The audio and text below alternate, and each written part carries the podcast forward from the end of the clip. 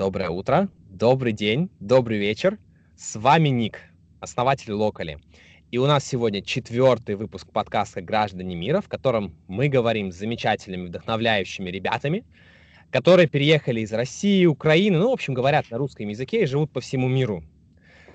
Достигают новых высот, занимаются чем-то интересным им, у них у всех вдохновляющие истории – Многие из них, как правило, как раз наши локали, с ними можно забронировать прогулку у нас на сайте и спросить больше вопросов каких-то вообще лично, да, параллельно э, исследуя тот город, в котором они живут. И сегодня в нашем подкасте э, очень-очень интересный человек. Сегодня с нами Кирилл. Кирилл сам родом из России. А, Кирилл сейчас получает докторскую степень в антропологии, а, но, скорее всего, он меня сейчас а, скорректирует и скажет, что я не прав. Почти, почти. Кирилл. Спасибо, Ник. Да, расскажи, пожалуйста, в чем именно ты получаешь докторскую степень прямо сейчас и где ты живешь? Да, Ник, во-первых, спасибо большое за то, что позвал на этот подкаст. Э, я уже послушал первые выпуски, и, конечно, Локали безумно вдохновляющая команда, и смотреть на то, с каким трудолюбием вы делаете то, что делаете, вдохновляет вот не меньше, чем другие ваши гости. Спасибо. А, я... Маленький как раз э, Растуш вспомнил про отзывы. Э, дорогие друзья, если вы слушаете этот подкаст и вам нравится, или даже он не нравится, обязательно оставляйте отзывы и ваши оценки. Вот, например, в мы уже получили три отзыва э, к моменту записи этого подкаста, и один из них был э, было предложение побыстрее слушать нас э, немножко побыстрее. Э, на 2х, я так понимаю. Кирилл, наверное, хороший фидбэк для нас с тобой. Надо говорить очень быстро, чтобы людям не приходилось нас ускорять искусственно.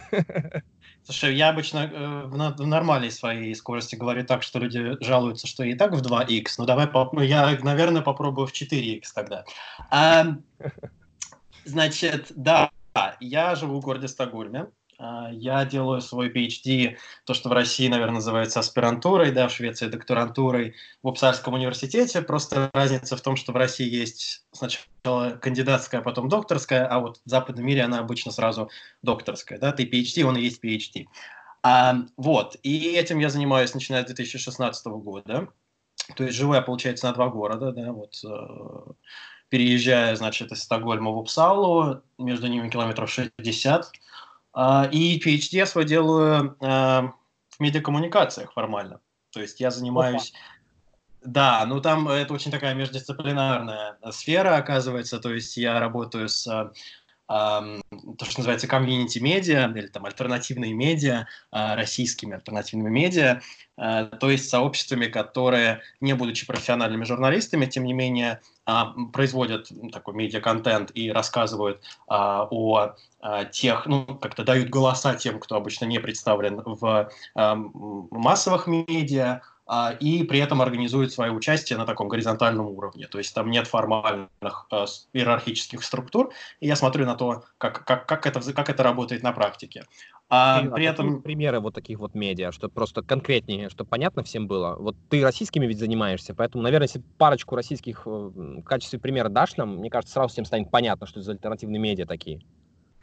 Ну, одно из них анархистское, а, другое, а, другое медиа называется э, «Дискурс», третье, хорошо, я думаю, многим теперь уже известная «Докса». Вот. Mm-hmm студенческая медиа, которая была а, в центре летних протестов в Москве, чего нельзя было предугадать, я с ними работал до этих протестов, но вот теперь они стали такими довольно заметными. Дико вот, это было большое удовольствие. Я слышал ни об одном из них на самом деле. А, вот, поэтому, наверное, наверное, хорошо будет, если это будет открытие для многих, и ребята, которые послушают наш подкаст, после попробуют найти эти медиа, немножко их почитать. А, будет, наверное, любопытно. Кирилл, вопрос сразу такой, я немножечко спущусь назад, да, про твою историю, потому что мы сейчас попытаемся вместить всю твою историю в 20 минут подкаста это будет очень сложно. А, скажи, пожалуйста, а как так вышло, что, живя в Москве, ты решил уехать э, в Швецию? Вот почему именно в Швецию? Как это вообще все произошло и почему ты вообще решил уехать? А, я вообще занимался журналистикой изначально. А, не знаю, отвечает ли это сразу на твой вопрос. Значит, а, уехал я, уехал я в 2013 году. А, и э, да, я делал э, журналистику, я делал образование журналистики в Москве в Вышке и работал по профессии, и видел я себя политическим журналистом в будущем. Ого. А что происходило с политической журналистикой в России на протяжении последних э, энного количества лет, рассказывать нашим слушателям не надо, они сами знают, поэтому вот как-то году так в 12 наверное, я помню, когда нас с моей коллегой пнули из очередного медиа, и мы как-то так, выпивая в каком-то баре, э, пытались понять, вот в какую из двух с половиной остающихся редакций, куда не стыдно пойти, можно пойти, да, и вот как-то вот этот вот круг, он всегда, э, ну не то чтобы он сужался, но он всегда, он всегда состоял вот из каких-то двух с половиной коллег, да. Кирилл, а, а... Какие, какие СМИ ты работал? То есть ты, получается, как раз освещал протесты на Болотной площади судя по хронологии. Да, да, да, было дело. Эм, у нас была рубрика, которая называлась «Кого разбудила болотная». Это был на Радио Свобода. Э, я был фрилансером на Радио Свобода. Mm-hmm. А потом там были свои внутренние э, проблемы и конфликты. Интернет-редакцию оттуда э, выпихнули. Мы пошли совершенно секретно тогда всей этой команды газеты, которая сегодня уже совсем иначе выглядит, чем она выглядела тогда.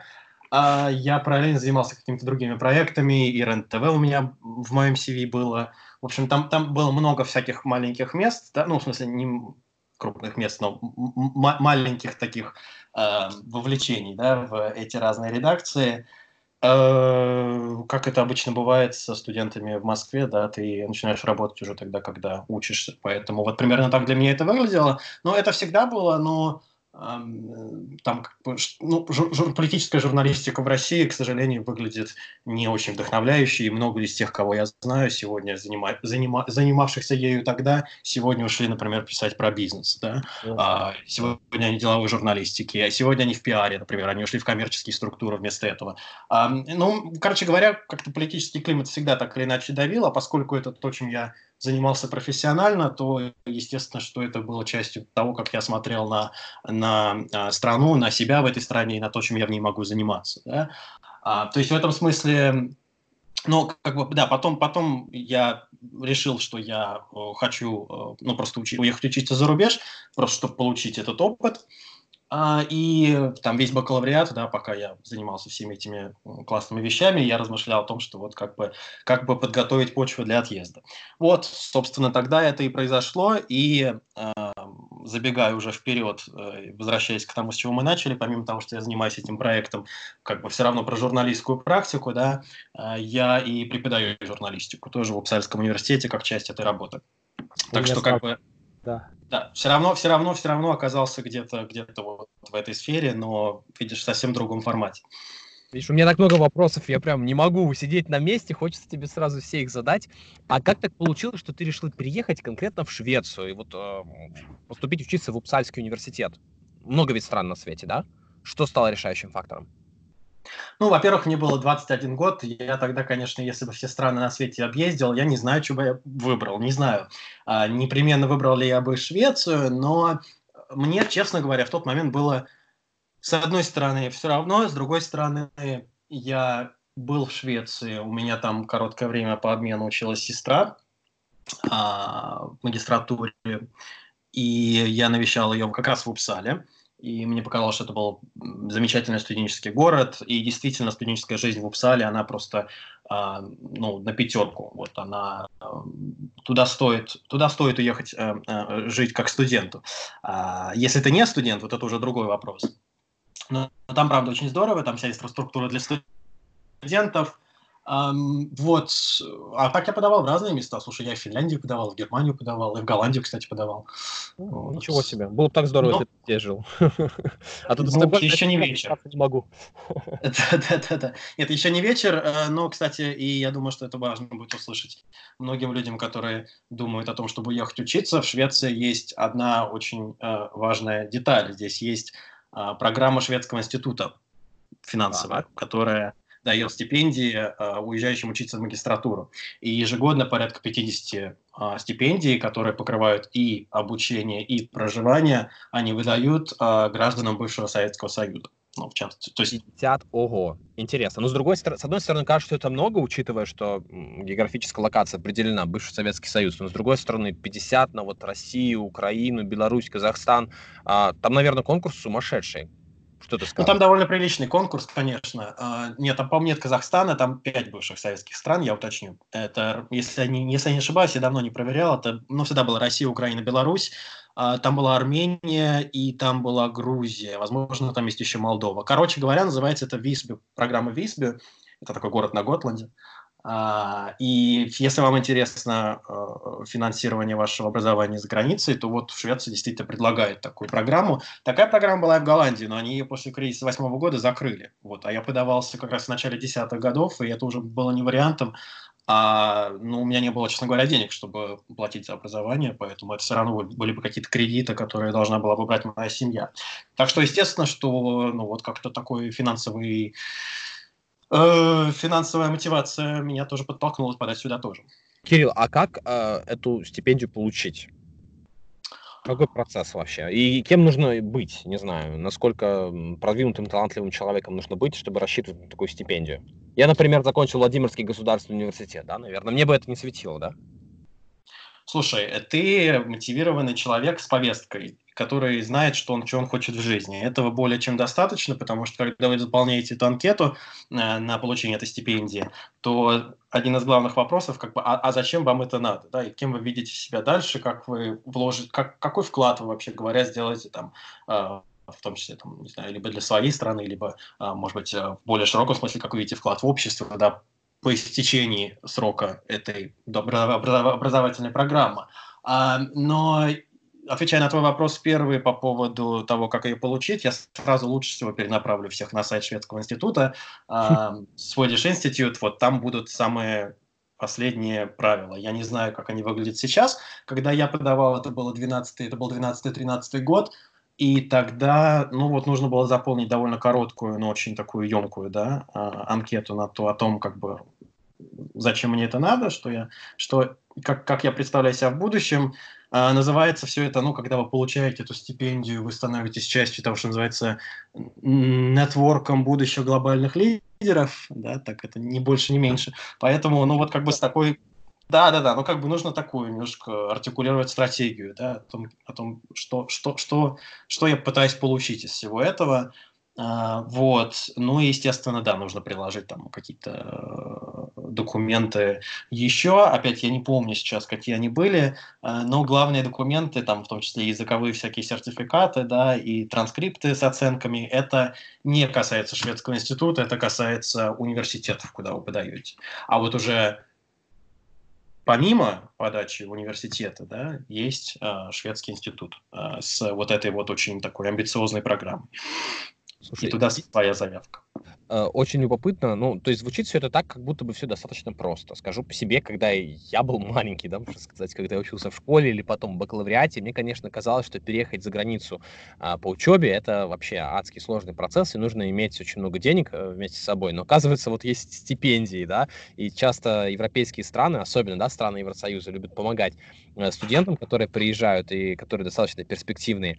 А вот, Кирилл, вопрос такой, да, вот в части помощи а сколько это денег, да, то есть сколько ты получил uh-huh. э, на жизнь, сколько на, то есть, на сколько на образование, то есть я так понимаю, что образование тебе полностью покрыли, а еще сколько-то платили за то, что ты, не знаю, там снимал квартиру, покупал еду и так далее, верно? Да, все так. То есть, по сути, я не платил ни копейки своих денег. Э, согласись, неплохая такая была мотивация поехать именно в Швецию.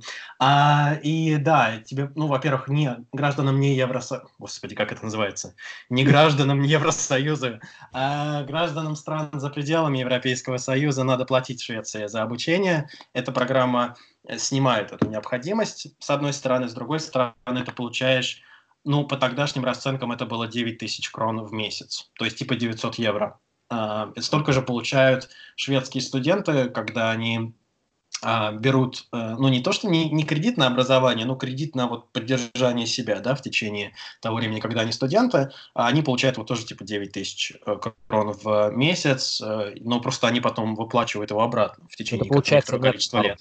А здесь ты уже сам ничего не платишь обратно. Это нет на руки получается, да, Кирилл?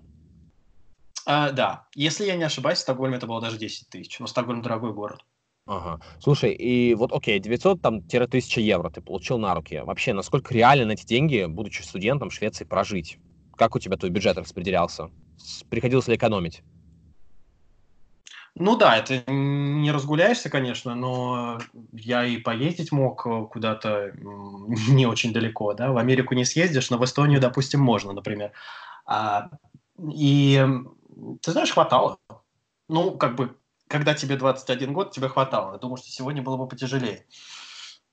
Ну, согласен. Я, в принципе, вспоминаю свою стипендию, которая составляла полторы тысячи рублей в том самом Владимирском государственном университете. Это, конечно, не соизмеримо э, с 900 евро, э, но и то мне казалось, что полторы тысячи рублей, как здорово. Правда, я жил с родителями, и ситуация была немножко другая. Вот, но казалось, что это достаточно много денег, э, которых можно прямо растянуть там чуть ли не на месяц. Ну, а... давай все-таки скажем о том, что там моя комната в общежитии в, в первый мой год, э, первый мой год проживания стоила Три с половиной, а то и четыре. То есть, там, Про. считай, процентов 40 из этих девяти, угу, из этих девяти тысяч она сразу слетала. Ну, это обычная, наверное, жизнь. Э, я, кстати, у меня даже пост один раз был в социальных сетях. Э, я попытался провести такой собственный research, сколько в разных, в, в разном времени жизни я платил за, арен, за аренду квартиры. И у меня всегда получалось, что за съем жилья я всегда платил в районе 30-40%, вне зависимости от того, где я живу. Вот, как правило, переходил на более дорогую работу, снимал жилье получше, вот, и в итоге получались те же самые 30-40%. Поэтому у меня тоже такие золотые цифры были. Хотя это, наверное, чересчур много много. Ну, а... есть всякие расчеты о том, сколько надо бы да, платить вот за аренду квартиры. Обычно как раз говорят про 30-40%, но 30 и 40 – это большая разница, да? Вот. Согласен. Обычно в Швеции получается как-то вот 40, к сожалению. Угу, угу, угу. Вот интересный очень вопрос. Ты переехал в Швецию, в Швецию, прожил там уже, получается, лет 5, да? Даже, наверное, больше. 6 с лишним уже. Угу. Прилично. Вообще, ты порекомендуешь нашим слушателям ехать вот по твоим стопам, тоже в Швецию? Что ты можешь сказать, э, глядя назад э, на 6 с лишним лет? О, много сказать. 6 лет, ну еще тем более в таком возрасте, да, когда ты эм, становишься собой, да, это, это очень большой период, и много чего произошло. Э, ну, надо спросить тебя, что, что мне нужно, и какие у меня ценности, и, и чего я добиваюсь. Я думаю, что э, условно для людей, эм, у которых, э, которым, ну, например, э, важна, э, важно завести семью, да, или у которых есть дети. Швеция представляет колоссальные возможности, чтобы можно было совмещать, например, семью и работу, да. Если, там, не знаю, ну, понятно, там, система здравоохранения предлагает тоже массу разных вариантов, если у вас что-то не так со здоровьем, да, то есть здесь, здесь, здесь можно болеть, а, в отличие, там, например, от переезда куда-нибудь в США, да, условно. А если вас интересует бурная, например, ночная жизнь, то, может быть, наверное, не очень, да, но вот как-то вопрос, что, что надо именно вам. А, я... Расскажи про себя. Мне, Мне да, очень да, интересны нет. кейсы. Я, я, я думаю о том, что... Нет, ну смотри, э, два года в Упсале были очень э, классными, действительно, потому что это была студенческая жизнь. Я уже сказал о том, что в Упсале там есть так называемые нации. Это очень странно звучит, но это такие, знаешь, студенческие союзы, э, студенческие э, объединения, э, ну, такие fraternities, да, то, что в США называется. Э, и они существует с 16 века в Упсале. Это вообще очень древний университет, он самый старый в Скандинавии. Основан он был в 1477 году. И вот э, вскоре после, после этого, собственно, и появились вот эти объединения. Исторически они связаны с разными регионами Швеции, откуда приезжали студенты, им надо было как-то социализироваться, и вот они вступали в эти объединения и там, а, помогали друг другу всячески, проводили вместе время, а, им помогали найти жилье. Все это продолжается и сегодня. Но просто естественно, что большой приток международных студентов, да, таким, каким был я, например, и тогда ты уже идешь в какие-то нации, которые тебе там, не знаю, вот эта нация дает больше э, жилья, а в этой вот веселее время проводить и так далее. Вот, и, конечно, ты, ну, ты живешь в таком абсолютном пузыре, да, в абсолютном бабле все эти два года. И дальше я закончил э, обучение, я пошел на стажировку в организацию, которая называлась Союз, о, господи, Союз, Совет государств Балтийского моря вот так даже. И она, туда входит и Россия, о чем, я думаю, мало кто в России догадывается. Uh, но это я делал там, uh, это была стажировка, связанная с медиакоммуникациями, по сути, как бы мы занимались коммуникацией политики да, этого совета, на полгода я там обосновался. И я тогда как раз переехал в Стокгольм. И, конечно, это была уже совсем другая жизнь, потому что ты себя вырвал из, э, ну, вот этого вот маленького круга, уютного круга студентов, да, где, где все друг друга знали, где было так хорошо, где все были как ты. И, конечно, тогда уже и пришлось как-то столкнуться с такой иммигрантской реальностью, да? Когда тебе реальность. нужно... Вот, да, когда тебе... Что это? Я... Реальность я не, не знаю, насколько это термин, но я имел в виду, что тебе нужно выстраивать уже какие-то свои нетворки, да, где тебе уже не... Ну, быть студентом легко, да, ты все время находишься в, каком-то, в какой-то среде, и люди хотят эм, общаться друг с другом. если ты оказываешься потом, а, ну, ты, знаешь, ты ищешь работу, ты находишься, ты оказываешься в новом городе, где ты никого толком не знаешь, то здесь уже совсем другая динамика, да, совсем другая социальная динамика. И в этом смысле я не могу сказать, что Стокгольм имеет предложить так уж много, а, потому что социальная жизнь Стокгольма выглядит, значит, не, не социальными кругами, а социальными кружками. Это люди, которые довольно неплохо друг друга знают, они знают друг друга давно, и они довольно эм, тяжело открываются другим людям, да, и я как раз разговаривал тут на днях со своим хорошим приятелем, который швед, но не из Стокгольма, он переехал в Стокгольм много лет назад, уже, наверное, лет 15 назад, и он вспоминал о том, что даже ему э, было, вообще говоря, тяжело пытаться войти в эти кружки, да, э, и э, что уж говорить об иностранцах в таком случае. И вот я оказался немножко в такой реальности иммигрантской, и это было, в общем, довольно непросто. Ну, это вот, вот э, можешь ли ты сказать, что вот эта вот иммигрантская реальность, о которой ты говоришь, она, э, она, в принципе, описывает Швецию? Потому что я много слышал о Скандинавии, да. Э, я сам, да, по своим командировкам, пока работал в компании IKEA, я постоянно мотался вот на э, юго западный э, берег Швеции, часть, э, в ту часть как раз Мальма, Эльмхульт. Э, и я тоже сталкивался, да, с такой вот нордической холодностью, когда я был в Швеции. Э, можешь ли ты сказать, что это мигрантская реальность Стокгольма с этими кружками, да, э, это больше что-то такое шведское? Или ты бы сказал, что в остальных странах люди тоже с этим сталкиваются? Мне было бы очень интересно действительно как-то инициировать какую-то дискуссию более широкую, да, иммигрантскую на эту тему, и как люди себя ощущают, потому что состояние одиночества а, это не то, это не, вот, не то возбужденное состояние, о котором обычно люди говорят применительно к отъезду из страны, да, вот, что сейчас начнется новая жизнь.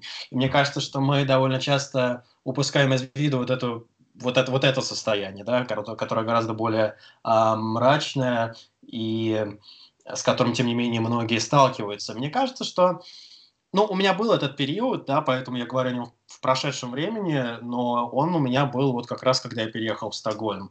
А, это сделало меня гораздо более, может быть, внимательным к теме там, ментального здоровья, да, например, и а, к теме, ну, может быть, более сильным, потому что ты учишься создавать свои собственные сети, свои собственные нетворки, да. Это не то, чему тебя учит жизнь, когда ты родился в своем городе и в своей стране.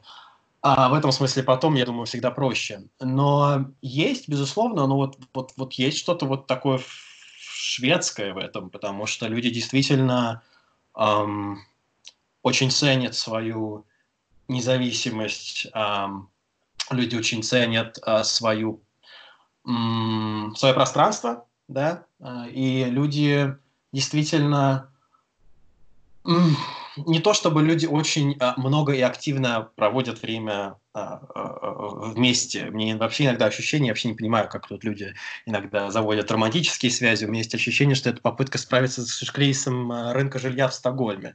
Вот, потому что где-то надо жить вдвоем, а шведские квартиры устроены таким образом, понимаешь, что тут а, обычно выход в спальню, он через гостиную, поэтому делить ее нельзя. Шведские квартиры даже устроены так, что ты либо снимаешь их один, либо у тебя есть пара какая-то. Вот. Если интересно проверить мои слова, то можно загуглить просто самая одинокая страна в мире, the loneliest country in the world, вот, и посмотреть, что какая страна занимает не первое место. То есть, я, действительно... прямо сейчас, я прямо сейчас гуглю, мне стало очень интересно. Гугли. Loneliest country Нет. in the world. Там тебе как раз расскажут, что в частности это высчитывает по тому, как устроено, как организовано домохозяйство и квартира, да. И, спойлер, внимание, а Стокгольм как раз э, на ну, глобальном таком да, масштабе. Это как раз город с огромным количеством именно одиноких домохозяйств, не просто потому, что люди ну, и не всегда просто потому, что люди выбирают, а просто еще потому, что даже пространство устроено таким образом, да, квартира устроена вот так вот. В подтверждение твоих слов могу только сказать, когда я попробовал загуглить uh, The Loneliest Country in the World, у меня даже появился этот вот снипет от Гугла, который сразу дает правильный ответ вверху, и да, номер один Sweden. Sweden tops the list when it comes to the loneliest countries in the world. Блин, это дико интересно вообще. Uh, Кирилл, uh, у, меня, у меня очень такой, да, вопрос интересующий меня, любопытный. Uh, а что с сексом в этой стране тогда, а, если все такие одинокие? Ну, это же есть какая-то, да, такая безусловная необходимость, потребность человека а, к таким отношениям. Как они решают, живя все время а, одни? Слушай, наш, наш с тобой диалог начинает напоминать телемост э, Ленинград-Бостон, да? Вот мне остается ответить только одно. Значит, нет, э, парадоксальным образом как раз э, шведы гораздо больше и с большей охотой готовы говорить, мне кажется, о телесных функциях и о сексе, чем, например, о деньгах. А, поэтому, с одной стороны, есть большая осведомленность о теме сексуальности, о теме секса, и люди готовы об этом говорить. А, и с другой стороны, есть вот эта отчужденность, да, есть вот эта эмоциональная отчужденность, которую, мне кажется, довольно многие иностранцы, то есть не мне кажется, я просто знаю, что, которые экспаты здесь тебе очень много расскажут. И буквально сегодня листал форум, э, который напомнил мне, где была сказана фраза, которую я уже много э, слышал от каких экспатов здесь, о том, что я вообще предпочитаю, мол, не встречаться даже с местными. Вот, что, потому что это такая, это такая какая-то тоска, которая, которая на многих... Э, которые эти отношения на многих производят, что, в общем, экспаты стараются держаться компании своей собственной. Но, слушай, это одна сторона истории. Естественно, что там, если люди приезжают сюда с семьей, это совсем другая история, и а, социализация здесь может быть гораздо больше семейная такая, да, потому что, еще раз повторю, это страна открытая а, детям. Когда я возвращаюсь из путешествий, э, первое, что мне бросается в глаза, это насколько представлены дети, да, в таких публичных а, пространствах. И а, в этом смысле, наверное, если там дружить, например, с семьями, да, то это совсем по-другому происходит. А быть а синглом, ну так, ты знаешь, по-разному. А ты можешь э, поделиться каким-то вот опытом среди твоего окружения, твоих друзей? А, вот те, те из них, кто является шведами, а, они скорее синглы а, или они все-таки находятся в отношениях с кем-то? А, очень по-разному. Нет, ну нет, очень по-разному, конечно, э, разные э, есть примеры, но нет, я говорю об этом с разными людьми, э, в том числе с теми, кто вырос в Швеции и в Стокгольме, а, и все-таки есть ощущение, что ну вот такой dating culture, да, здесь как-то все-таки не очень она есть. В смысле, нет вот этого вот, а, вот этого вот эм, свойственного многим странам ощущения, что ну, как-то я периодически нахожусь с кем-то в отношениях. На самом деле людям довольно комфортно быть одними. А, есть даже специальное слово для обозначения тех пар, которые, э, несмотря на то, что они очень долго вместе, живут все равно отдельно. Вот. Очень, очень и, да, это добавляет, это, надо сказать, добавляет, э, добавляет огня в стокгольмский кризис. Э, с жильем, потому что очень многие люди предпочитают просто ни с кем не делить свою жилплощадь. Слушай, когда вот я жил, я в России долгое время жил, там полжизни прожил в России, до этого Украина, первая половина жизни. Сейчас я последние два года живу в Нидерландах, и я могу про Нидерланды тоже сказать, что э, здесь немножечко более рациональное, что ли, отношение к сексу, к отношениям. Э, то есть э, вот такой романтики, да, как в России, вокруг отношений между двумя людьми, э, наверное, нет даже в Нидерландах. И вот из нашего разговора сейчас сделал вывод, что, наверное, Швеция еще более рациональна в этом отношении, тем более, что факты перед лицом, вот первое место как раз, да, по по индексу э, одиночности, э, не знаю, как правильно сказать, loneliness э, Швеция находится. Но, кстати говоря, в этом же списке э, я сейчас начал смотреть весь рейтинг, и он, он дико интересен. На втором месте находится Великобритания, UK. Ты удивлен, Кирилл? Да, нет, я не удивлен, я видел этот рейтинг, я уже вспойлерился. Э, Ник, возвращаясь к тому вопросу, мне кажется, как раз, ну, если мы говорим про эмоциональную близость, да, эмоциональную отчужденность, наоборот, все-таки вопрос о сексе и вопрос о романтических отношениях – это два разных вопроса. А в Швеции нет и не будет проблем с тем, чтобы найти секс. А вопрос в том, будет ли сложно найти эмоциональную близость. И вот с этим большая трудность, мне кажется, потому что люди, а, людям... Ам, я не совсем просто понимаю, это, это касается не только романтических отношений, я думаю, что многие испытывают это и в отношениях с друзьями. Ам, про Швецию и про Россию, и про шведов, и про русских э, любят э, вот на всяких там, знаешь, этих э, путеводителях писать одну и ту же вещь. Э, тяжело найти вначале общий язык, но когда вот вы их узнаете, тогда они просто самые лучшие друзья. Вот и про тех, и про других. Значит, я понимаю, почему в России это так. Люди, правда, не очень, на первый взгляд, дружелюбные, но потом вот как прорвет, да, потом уже не знаешь, как остановить, бывает. Особенно, когда в поезде едешь, да, ночном. А, но в Швеции, вот когда же наступит тот момент, когда прорвет, наступит ли он, понимаешь? Вот я всегда э, привожу этот пример людям, когда мы разговариваем на эти темы, и ты знаешь, я нахожу много отклика, потому что не совсем понятно, где лежит, а когда мы становимся друзьями, да, а когда мы становимся партнерами, и как бы опять вопрос о сексе это, это, это отдельный вопрос, и он гораздо проще, чем вот другие более глубокие вещи, мне кажется. Угу. А, слушай, спасибо большое, что поделился. Дико интересно. Немножко другой вопрос тебе еще задам. А, вот получается, ты прожил в Швеции более чем два года, да, там или там плюс-минус два года, ты закончил магистратуру, а, и потом вот вступил вот в эту, назовем ее так, взрослую жизнь, когда ты столкнулся с м, вот этими аспектами адаптации, да. А, где ты сейчас? Насколько тебе комфортно живется в Швеции прямо сейчас?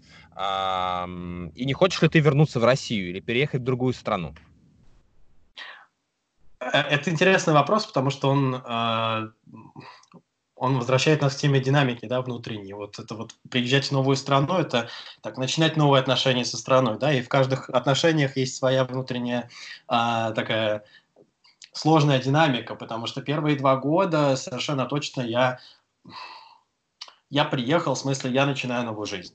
Да? Я начинаю новую жизнь, э, я а, просто принимаю все, я хочу подстроиться, а, я хочу быть таким, как люди здесь. Вот я ехал в смысле, знаешь, о таком а, светлом, рациональном, правильно устроенном Западе, условно говоря. И в этом смысле как раз мне было все равно, там, Швеция или Финляндия или Германия, почему я подавал в разные места.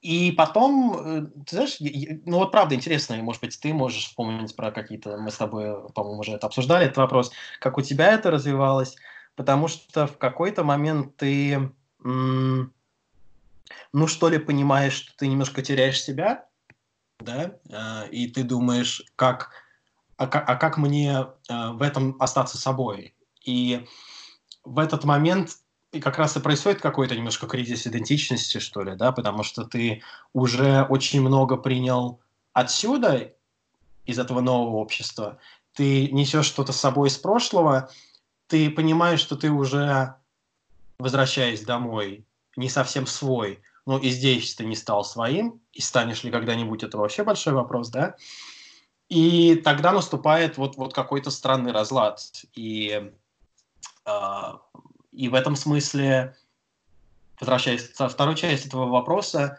эм, если бы я даже решил вернуться обратно, то у меня, э, мне бы заняло какое-то время, ну, во-первых, напомнить себе, что я отсюда, да, а во-вторых, чтобы люди действительно начали воспринимать тебя, что ты отсюда.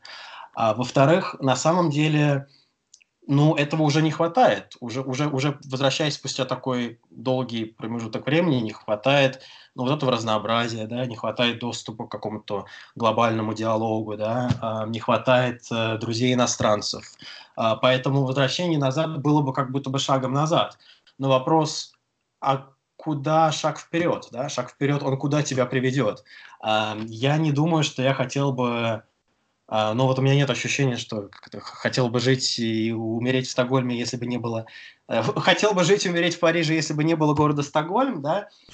Не хочу умирать в Стокгольме, хочу, наверное, попробовать что-то еще дальше, но и обратно не хочу, потому что, ну, во-первых, э, с того, с чего мы начали, да, политическая журналистика и академия, в общем, в том состоянии, которое, может быть, не очень сильно привлекает. С другой стороны, а, я хотел бы думать о том, что жизнь движется вперед, а возвращение назад, оно вроде бы как-то так, знаешь, тебя отбрасывает оттуда, с чего ты начал. Угу. А, а туда не хочется. Очень, очень хороший ответ. Меня тоже просто на массу мыслей он толкнул. Если когда-нибудь я сам буду принимать э, участие в гражданах мира как а, респондент, да, как гость программы, а, то я бы, наверное, вот прямо очень похоже ответил а, на самом деле. А, у меня следующий вопрос такой, а, очень лаконичный, немножко прово- э, провокационный. А, есть ли проблемы с тем в Швеции, что ты русский, Кирилл? Ну, может быть, какое-то специфичное отношение, не знаю, от коллег. Может быть, ты чувствуешь это неравенство из-за того, что ты вот из России приехал. А, вообще, что означает быть русским и жить за границей? Ну, в Швеции, да? Э, хороший вопрос. В Швеции есть проблема с Россией. Я не знаю, есть ли в Швеции проблема с тем, что это русский, но, безусловно, в Швеции есть проблема с Россией. Она имеет очень долгую историю. Э, и если есть что-то, что делает нас э, шведами, да, так как в случае с любой, с строительством любой нации, то, конечно, э, нас делает шведами наш главный другой. А наш главный другой – это Россия. А российские, когда я приехал, все мерещились русские подлодки, а теперь, естественно, все говорят про русских хакеров и нашу демократию, и наши выборы, да, но это уже такой глобальный западный диалог э, про выборы. Э, да, безусловно, Россию э, боятся. Э, я не уверен, насколько ее уважают, но ее, безусловно, боятся. Э, ее, ей не доверяют. Э, есть ощущение исторического груза, да, что вот она всегда была такой, и она такой и остается и самое главное, что очень легко возвращаться а, к шаблонам а, холодной войны, да, потому что, в общем, Россию, наверное, было сложно воспринимать в другую роль. Ну, в смысле, был уже такой обкатанный, обкатанный шаблон того, что такое Россия, и вернуться к этому языку и этому мышлению было очень легко. Это то же самое, так, так же это работает и в России, да, в случае с Западом. Но вот, к сожалению, обе стороны отдрейфовали куда-то вот туда. А я не думаю, что это так уж сильно отражается на индивидуальном восприятии. А, ну, люди любят мне говорить, что я не очень похож на человека из России. Я не знаю, что они имеют в виду под тем, на кого похож человек из России, да. Я не знаю, я хожу, видимо, без палки дубины, я не знаю, а, по улице, вот, и не бросаюсь на людей. Но э, я думаю, что это, ну, просто там то, что чисто визуально, видимо, не ассоциируюсь с Россией, позволяет мне избежать, может быть, каких-то э, какого-то такого специфического отношения. А, но, э, но да, вот у России с Швецией вот так, то есть наоборот. У Швеции с Россией вот, вот как-то так. Интересно, любопытно. А, вопрос следующий. А, связанный как раз с тем, чем ты занимаешься. Ты говорил, что а, ты решил ехать из России, в том числе потому, что ты не видел вообще будущего а, в части политической журналистики, которой ты занимался там. Скажи, как с этим обстоят дела в Швеции? Вот, ну, мнение, которое вообще преобладает в обществе, или не знаю, не преобладает, наверное, но одно из таких популярных, что журналистика в современном мире она не может быть неангажированной, потому что всегда журналист работает на какое-то издание, правильно? Издание принадлежит определенной политической силе, либо, не знаю, допустим, какому-то бизнесмену, какому-то, э, может, даже издательскому дому, который, опять-таки, обслуживает интересы той или иной политической силы, либо имеет собственные симпатии. Вот неужели в Швеции не так, и неужели там журналистика свободная? Как ты считаешь, вот спустя 6 с лишним лет жизни там? Ох, нет ли у вас получаса поговорить о Господе нашем Иисусе Христе? Это ж откуда начать разговор про то, объективная ли журналистика, да? И у нас а, 5 минут максимум. И у нас 5 минут максимум. А, а, я думаю, что а, журналисты индивидуальные журналисты всегда стремятся к идеалу объективности, но на уровне института журналистики как институции у них этого не получается. В частности, э, за счет принадлежности к э, бизнес-структурам или государственным структурам, да, как ты это упомянул. А в Швеции своя история. Здесь э, традиционно э, газеты относят, относились к политическим партиям, потом они от этого влияния постепенно освободились. Ну и сегодня там условно бывшая газета социал-демократической партии Автонблад Ладет э, говорит о том, что она независимо социал-демократическая. Там есть газета Дагенс Ньюхеттер, еще одна крупная политическая влиятельная газета, которая называет себя независимо либеральной. Да? То есть все равно есть какие-то такие установки, э, с которого ты освещаешь, ну а с другой стороны, как бы, а, а как? Ну, взгляд из ниоткуда не существует, правильно? Поэтому ты э, в любом случае аргументируешь с какой-то позиции. Э, но, безусловно, нет, ну, нет звонков из администрации премьер-министра, да? Если уж мы сравниваем. А, нет э, тех инструментов экономического прессинга, которые есть в России. Почему мы рассуждали с моей э, подругой про эти две с половиной редакции? Это не потому, что журналистов убивают, да, как любят думать об этом, мне кажется, в Швеции, в частности, всегда. «А, как же тебе было журналистом, там, не страшно? Это дело, ну, и, и это тоже происходит, но вопрос в том, что первый инструмент прессинга, он экономический, правильно? Тебя просто разоряет, по сути дела. У тебя, тебе платить не за что своим э, сотрудникам. И разумеется, что здесь совсем другие механизмы. Тебя, ты, тебя не разорят, потому что ты не устраиваешь им какую-то линию. Да? Ну, на таком уровне. Поскольку у нас с тобой 5 минут, то я, наверное, закончу здесь, на этом предложении. Ну, слушай, это отличный ответ э, для нашего хронометража. А, вообще, Кирилл, я могу сказать, что ты супер интересный человек, и я бы с тобой говорил на протяжении часов. И, в принципе, э, вот в прошлый раз, когда мы с тобой встречались лично в Брюсселе, э, мне кажется, там мы точно часов 5 или 6 вместе гуляли и вернулись домой просто после этих бесконечных баб баров и пабов, наверное, за полночь уж точно. А, Хорошее воспоминание, да. да лимит нашего подкаста а, вообще в идеале это 20-30 минут. Сегодня у нас получилось дольше. А, вот. Но пусть это будет а, таким а, очень сочным, интересным превью для того, чтобы непосредственно с тобой связаться. А, Кирилла можно найти у нас на сайте Локали а, в городе Стокгольме. Если вам повезет, дорогие слушатели, то можно с Кириллом прямо непосредственно встретиться, если он ваш день свободен, когда вы будете а, непосредственно в Стокгольме. Я думаю, Кирилл это тот человек, с которым можно просто где-то сесть в уют уютном а, кафе в Стокгольме и общаться просто часами напролет, а, пока вы окончательно не вырубитесь, не захотите спать. И я обещаю о том, что я расскажу вам не только про одинокую Швецию, но и про то, что она будет еще очень уютной и приятной. Правда. Ну, я думаю, что иначе бы ты там не оставался до сих пор. Вообще Швеция магическая страна, а, она одновременно вот чем-то отталкивает именно вот этим, чем-то связанным с одиночеством а, и с индивидуализмом, но при, при этом она и притягивает какой-то своей невероятной уютностью. Ну и как бы не зря, да, Икея появилась конкретно в Швеции и транслирует все эти шведские ценности, которые оказываются близкими а, далеко не только скандинавским народам, не только в России, везде вообще Икеей пользуются, она всем очень нравится. А, Кирилл, спасибо огромное за твое время. А, дорогие Спасибо тебе, Ник. А, оставайтесь с нами. Если вдруг вам понравилось э, или не понравилось даже, обязательно пишите нам обратную связь в комментариях к этому подкасту, выставляйте нам оценочки, нам это очень важно, чтобы понимать, как делать э, наш подкаст лучше. И до новых встреч. Э, подкаст «Граждане мира» выходит каждый понедельник, поэтому подписывайтесь на нас, чтобы не пропустить новый выпуск. Пока-пока. С вами был Ник и Кирилл из Стокгольма. Счастливо. thank you